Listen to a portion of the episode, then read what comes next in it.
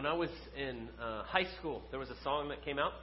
Uh, some of the words are actually in your bulletin. I never thought we'd put Nine Inch Nail lyrics in our bulletin, but there they are. If you know who Nine Inch Nails is, they had a song called Hurt that was popular when I was in high school. And I kind of liked the song, okay, when it came out. Uh, all my friends listened to it. It was kind of real popular. Everybody knew it. But it wasn't until maybe 10 years later, after that song was popular, about 10 years later, Johnny Cash recorded the song Hurt, the same song that was popular before. And it was uh, he recorded a bunch of songs right before he died. Uh, they set up a recording studio in his house. His health was failing, and he recorded all these songs. And I believe the song was actually released after he passed away. And so suddenly, this song that was kind of popular for a few years kind of faded away. And then Johnny Cash records it, and he says, uh, "Everyone I know goes away in the end. You can have it all, my empire of dirt. I will let you down. I will make you hurt." And it was this really kind of dark, deep song. But when the man in black recorded it, and you heard his gravelly voice singing this, that then it got released after he had then passed. And he's singing about how everyone I know goes away in the end. It became this very prophetic kind of song. We're all going to die. Right? It's, it's not a real upbeat song, right? Not a real light one. But to hear Johnny Cash from beyond the grave reminding us of this stark truth, the inevitability that we're all going to pass, that everyone I know goes away in the end. It became this song that was pretty heavy and pretty dark, but at the same time very profound to hear Johnny Cash singing it. And so the truth is for all of us, uh, whether unless Christ returns in our day, in our time, we're all going to die. And not only are we all going to die, everyone you know is going to pass away at some point. So he says, everyone I know goes away in the end. And so the picture there is, is can be kind of scary, kind of overwhelming. Uh, psychologists will say when we look at the greatest fears of man, the only reason that death is not number one on every list is that we pretend like it doesn't exist. Its shadow is so big and so looming that we just pretend like it's not there. And so what will happen is on those lists of our biggest fears, public speaking and spiders will be ahead of death. And the only reason is because we pretend like it doesn't actually exist. And so we could say that, we could stop there and go, well, that's a real upbeat thought for you this morning. There you go. All right. Glad you came together that we could talk about that. We're all going to die. We all go away in the end. But the reason I start there is, is some of the things that we're going to look at today in Hebrews. As we've been walking our way through Hebrews, we're now in Hebrews chapter 6, and as we're walking our way through this book, a lot of what he's going to say here is very helpful as we think about this. And not just death or not just that, but all that is swirling around us in the world. Uh, we've been saying each week the letter to the church, the early church that was written, the book of Hebrews that we have, is a letter written to the early church that's struggling with a lot of things swirling around them. And it's a letter written to encourage, and it's a letter in, uh, written to help them in their day. Uh, a struggling church is trying to come to grips with what's around them. Uh, I can't think of a more relevant topic for the church today. Struggling with all that's going on around us, and here it is to encourage us. And what we've been seeing as we look through the book of Hebrews is it says to us over and over fix your eyes on Jesus. Look to him, he's better than everything. And so you see that repeating, and we've talked about that over and over, these comparisons. Jesus is better than, and he goes through all these things week after week. Uh, we titled this sermon series when we started at the very beginning that Jesus is better than everything. Because that's what he's going to tell you over and over again, and he makes these comparisons. But then today he's going to make a comparison. He's going to bring up Abraham, and we'll talk about that in a minute. But then he's going to bring that up and talk about Abraham, and then he's going to point to you to say that Jesus is our anchor. That he's our anchor in all that's going on. And so we're going to look at that idea and think about that this morning. That he's bigger, that he's the one that sustains us, that he's our anchor. And so the questions I want us to ask as we work our way through Hebrews 6, we're going to be in verses 13 to 20. We're going to work our way through the end of chapter 6. The questions are simply this First, why does God have to be our anchor? And what I mean by that is, why can only God be our anchor? And then, secondly, why can we trust Him as our anchor? And then, lastly, consider how that helps us today. Right? So, why does God have to be our anchor? Why can we trust Him as our anchor? And then, how that helps us today. So, let's pray first, and then we will look together at Hebrews 6. Lord, we ask that you would illuminate our hearts and our minds as we open your word today, that your spirit would lead and guide and teach us. Uh, you know each person here. You know them intimately and fully. You know their struggles. You know exactly how they come here today. And I pray that you would take the truth of your word and you would apply it to their hearts. That you would teach them and guide them and lead them and encourage them. And that we leave here seeing more clearly your glory and what that means for us. We pray all these things in Jesus' precious name. Amen. So, as we do this, why God has to be our anchor, why we can trust Him as our anchor, and then how that helps us. And so, let's just start with this idea of why God has to be our anchor. And in a lot of ways, that's what Hebrews is answering for us over and over and over again. Because what we've talked about is this is the very early church. They're struggling with what it means to now be Christian versus just say Jewish as they were before, what the Old Testament things look like in relation to now Christ and how they find their fulfillment of Him. And so, what we've seen in Hebrews over and over is this comparison of Jesus of everything. Right at the beginning of Hebrews 1, God spoke to us through the prophets, and now it's Son. Jesus is better than the prophets. Uh, the rest of chapter 1, Jesus is better than the angels. We see Jesus is our perfect high priest. Jesus is better than Moses. And you start to get this list of all the things that he turns you to. He's, he's uh, turns you from. Don't go back to these things, go to Jesus. And what he's doing is all the things that the early church would have wanted to turn to in difficult times that they're facing. They would want to go back to Moses. They'd want to go back to the temple. They'd want to go back to sacrifices. They'd want to go back to the high priest. He's going, no, no, no. Jesus is the fulfillment of all those things.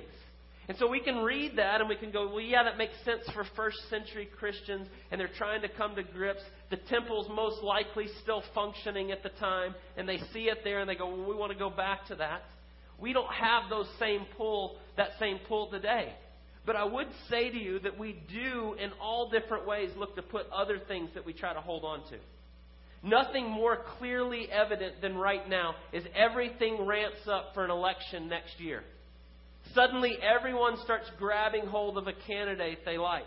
Right? This will be our anchor. This will fix things. This will make things better.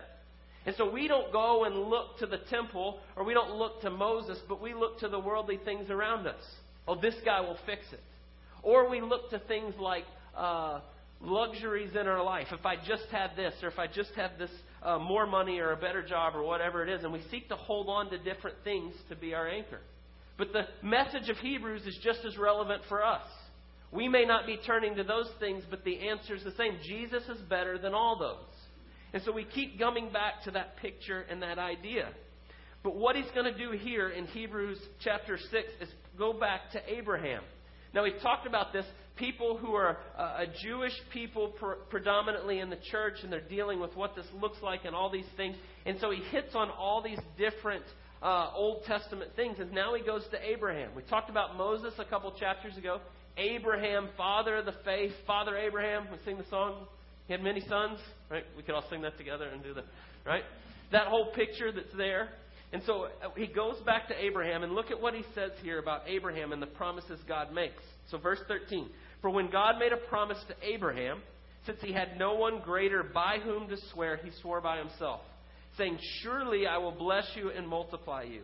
And thus Abraham, having patiently waited, obtained the promise. And so I want us just to think about Abraham for just a second and what God did through him and how he used him and what that looks like. And so what we're talking about here and what's alluded to here is what we often call the Abrahamic covenant.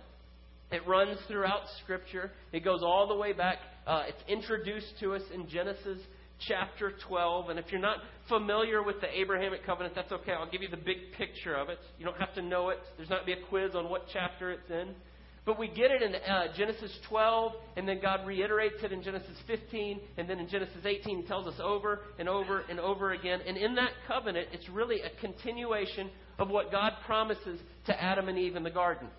If you know the big picture, the big story, we were created to know God and to walk intimately with Him, trusting Him in all things. And Adam and Eve decided that we're going to go out on our own and trust ourselves rather than God.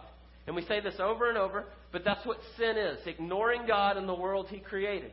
And so Adam and Eve do that, and in doing that, sin enters the world and spreads to all things like a virus. It gets into everything. But God immediately, upon that happening, says to Adam and Eve, I'm going to fix this problem. And so in Genesis 3, in verse 15, God says, Through the seed of Eve, I'm going to fix this. There's one coming through your seed, Eve, that's going to fix this problem. And we get this very first promise in Genesis 3. Well, the Abrahamic covenant, the covenant that God gives, the promise he gives to Abraham, picks that idea up in Genesis 12.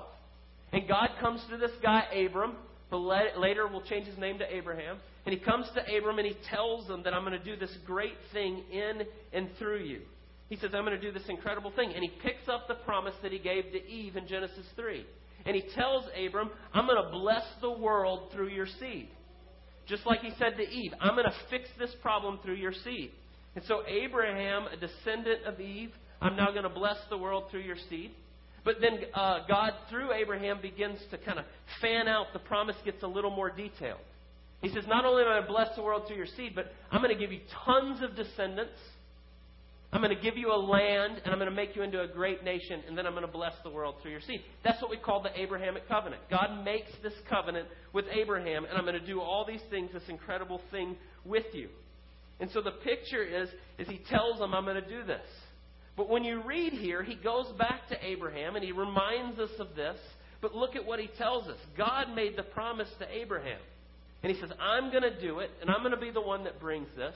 And then you get to verse 15, and it says, And thus Abraham, having patiently waited, obtained the promise. It's a little bit of an understatement.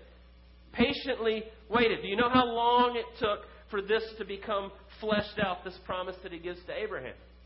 Was it Abraham's kids that got this? Or his grandkids? Or the third or fourth generation? No, it actually took a couple thousand years to see the fullness of what God was promising to Abraham. And so it says he patiently waited for the promise. Yes, absolutely, he patiently waited. But the picture that we see is that Abe goes to the grave, right? He dies, just like everyone else we know, he comes to the end of his life and none of it has been fulfilled. Right? Abraham did his part. By faith, he believed God. Hebrews 11 will tell us that when we get there. By faith, Abraham looked and he trusted God and he went forward. But he died not seeing any of it. God told him, You're going to have the descendants as numerous as the stars. And when he dies, he's got a couple. Right? There's not much. Not much to show for it. He says, I'm going to give you this land. And Abraham moves and God shows him and he says, I'm going to give you this, but he never takes possession fully of the land that God gives him. He says, You're going to be a great nation. He never even comes close to seeing that. And so Abraham dies not having seen any of it. None of it's come to fruition when he passes away. And so the picture I want you to think about is when we look at Abraham and we look at this incredible promise of God, and all that he did through Abraham, how much of that did Abraham in his own power accomplish? Zero. He moved. He was faithful. He listened. He did what God told him. He put those things. He did his small part and walked it out in faith. He stumbled a few times along the way, but he did what God called him to. But he didn't see any of it come to fruition. And the truth is, when you put your hope in any one person or any one thing, they're going to not be able to do it. If we look to Abraham and go, look at what all Abraham did, and it's like, well, wait a second. All this happened in the next 2,000 years. It wasn't Abraham that made these things happen, it was God that made these things happen. And so when we make our anchor anything other than God, it's going to disappoint us. It can't do it. And so it has to be God. And so that's the second thing I want us to think about. I want us to look at his reasoning here on why we can trust God, that he is our anchor. And so it says in verse 13 For God made a promise to Abraham. Since he had no one greater by whom to swear, he swore by himself, saying, Surely I will bless you and I will multiply you. And then he goes on to tell us that he becomes an anchor for our soul. Right? Verse 18 We who had fled for refuge might have strong encouragement to hold fast to the hope set before us. We have the sure and steadfast anchor of the soul. And so I want us just to think about that image that he points us to. And he uses what God's done through Abraham to help give us this hope and this encouragement that God is trustworthy. And so the picture that's there, that image of an anchor, I want you to think about what an anchor does. Think about the image that he chooses to use. An anchor keeps you uh, from drifting in the water. But you go out and you drop your anchor, and it kind of keeps you in that spot from going off. Uh, I heard a guy talking about um, going fishing in Lake Erie. If you've ever seen Lake Erie, it's one of the Great Lakes. You stand on the shore of Lake Erie, and it looks like an ocean. You can't see the other side. It's enormous. And you stand there, and he said he'd go out fishing, and he'd take it, go out with his kids to go fishing, but they'd go out really far, but they'd have to drop an anchor because if they didn't, the currents would draw them out to the middle of the lake, and then they wouldn't get back before it was dark. And so it was important that they had an anchor. It would keep them secure from just drifting out. And so think for just a second how an anchor actually works. First, it has to be attached to you. It has to be committed to you. If you just throw your anchor over the side of the boat, but it's not attached to the boat, how does that help you? And it goes right to the bottom, and you continue to float, and it does you no good. So it's got to be attached to you. But then, secondly, it has to go where you can't go and do what you can't do. Does that make sense? Right? I want my boat to stay where it is. I can't jump in the water and swim down to the bottom and grab hold of the bottom and grab hold of my. I can't do that. I physically am not capable of holding it there, and so I need the anchor to go to a place I can't go and do what I can't do. And that's the image that has to be there. It has to be able to do those two things. And so we need an anchor in our life with all that is swirling around us, all that we see going on around us. We look around the room, and, and some of us are getting closer than others, but age becomes a very real thing. Right? Keith said to me this morning, uh, getting old stinks. Right? I'm paraphrasing. I think that's what he said. And it's hard. It's hard to get old, right? Everyone I know goes away in the end. You get old enough and you see a lot of the people that you used to know, they're no longer around. That's a difficult thing to deal with. You need an anchor that holds you fast in the midst of getting old. We need an anchor to hold us fast in the world that is around us. Heard a lot of people say recently, there's a lot of things right now uh, that I never thought I'd see in my life. Right? Things are changing fast. And a lot of them are difficult and hard, and we need an anchor. We need something to hold us fast in the midst of that. And so I want you to think about the promise that he points us to and how that points us to that we can trust God. And so he goes back, look at the picture he says where God made a promise to Abraham and he swore by himself. He's pointing us back to Genesis 15, the second time God reiterates this promise to Abraham. And if you go read Genesis 15, God takes Abraham outside and he says, Look at the stars. I'm going to give you that many descendants. But then he does this incredible thing with Abraham. And if you go read it right now and you don't know the background at all, you'll read Genesis 15 and you'll think, this is some really freaky stuff. Right? It'll be like horror movie thing. You're like, what in the world is going on? Because when you read in Genesis 15, you see a covenant ceremony in ancient times. And so what happens is God tells Abraham, He says, I want you to go and I want you to take a heifer and a ram and a goat and a turtle dove and a pigeon. And I want you to cut them all in half. Just get that visual for a second. Chop those things in half and lay them out one on one side and one on the other. A heifer. Cut it in half and lay it out. Right? That's like serial killer kind of thinking, right? When you see that, when you think that way, but in ancient times, it had a very clear symbolism. It was a picture that they would do. They would do this in public whenever they were entering into an agreement together, two people. It was their way of doing the covenant. And they'd lay these animals out, and then they'd take turns and they'd walk between them, and everybody would be around. They'd do it in public, and they'd be their witnesses. And they'd say, If I don't keep my word, may I be like these animals. May I be cut in two. May I be cut off. And so God tells Abraham to lay out the animals in this way. He knew exactly what God was doing. He understood. But then here's the credible part in Genesis 15. Abraham gets it all set up, does what God says, and then it says the night came and uh, he fell into a deep sleep and he wakes Abraham up, and then all of a sudden God appears in this vision, in this picture, and he passes through the animals. And then it says, and God made a covenant with Abraham. Abraham never passed through. God says, I'm going to do this. May I be cut off if I don't. It's all on me. And that's the picture that he gives Abraham. It's not Abraham, you walk through, and if you don't do your part, you're in trouble. He says, I'm going to do this. I'm the one that's going to bring this to fruition. And so God does. And he goes through and he tells them, I'm going to do it. And Abraham would have been blown away at the symbolism there. He would have known exactly what he's talking about. It's like a modern day contract, right? We go and we sign our name. You're selling a house, sign your name 8,000 times, right? But it's this time God signs it and he doesn't ask anything from Abraham. And so that's the picture that's there. And so I want you to think about just the Abrahamic covenant for just a second, how it comes to fruition. People, land, nation, blessing. Right? The first one, Abraham passes. But we see at the beginning of Exodus, some 400 years later, Abraham's descendants have grown into millions of people. Millions. And he now has descendants like the stars all over. And that would continue to grow and to get bigger. But right there, you see God uh, bringing fruition. But it took some 400 years after Abraham. He didn't see any of that. And so you see that picture fulfilled. Then you get to Joshua. Joshua takes the Israelites into the land and they conquer the land. And you get to the end of the book of Joshua and it tells us in Joshua 21 Thus the Lord gave to Israel all the land that he swore to give to their fathers.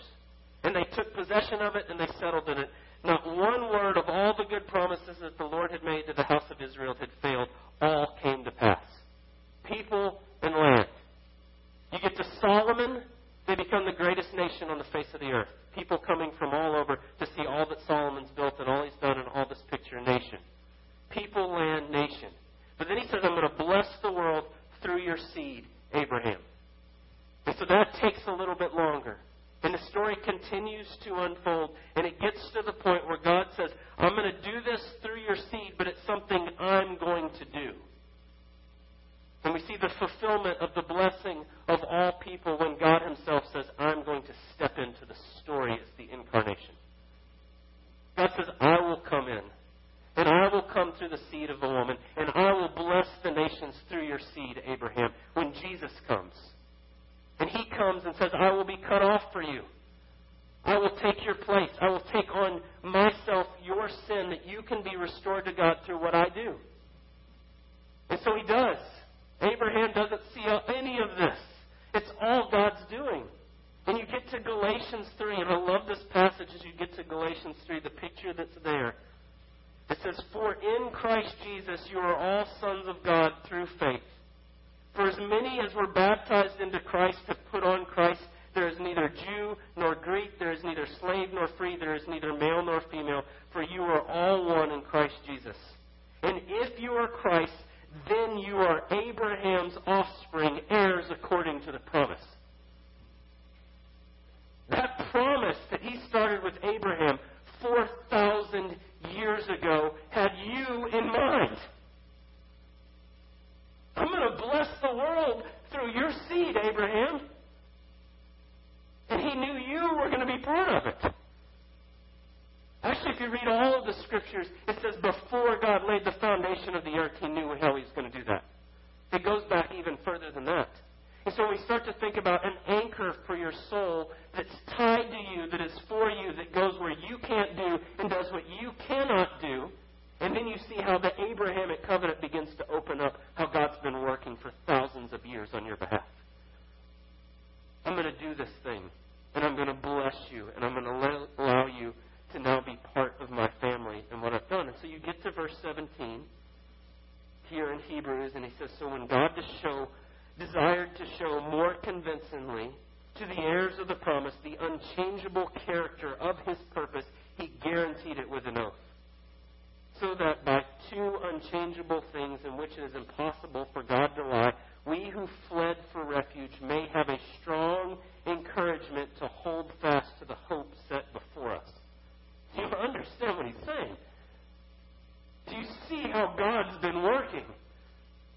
You have an anchor, you have an encouragement that he has been working from all the way back here with Abraham, and he's still working in all this. You can trust him to be your anchor. And so I want us just to think for just a second before we end how does that help us practically today? Just a couple of things, real briefly. The first one, if you're here and you're skeptical, or maybe you're doubting, or maybe your faith is shaken a little bit. I don't know about this. I'm not sure about the Bible. I'm not fully sure about Jesus. I'm not exactly sure what that looks like. I don't know that I can truly trust him. Let me me just submit to you that you can't know anything in your life without trusting something in order to know it. Say that again. You can't know anything in your life without trusting something in order to know it. So maybe you trust your own mind, your own cognitive abilities. You trust your own eyes and what you see. You trust the wisdom of the day, or scientists, or whatever people tell you, opinions, whatever it may be. But anything you doubt, you doubt from a place of faith. But people today will say, well, I'm an atheist, or I'm an agnostic, and I just don't know, and so I don't have faith. I just operate on what I see and what I hear and what I can come to grips with. Well, they're putting their faith in their cognitive ability. We're all putting our faith in something. Every single one of us. You're coming from a place of faith when you doubt. I doubt that, but I believe this, so I'm putting my faith here. And so I just say to you, if that's you, and you're struggling with what that looks like, consider putting your faith in the God of Abraham. The God who started 4,000 years ago with this promise that he's bringing to fulfillment. If you're going to tie yourself to something, tie yourself to the one who's made these promises and then made good on them, one after another after another. But then the second thing I'd say is if you are trusting Him, you are putting your faith in Jesus.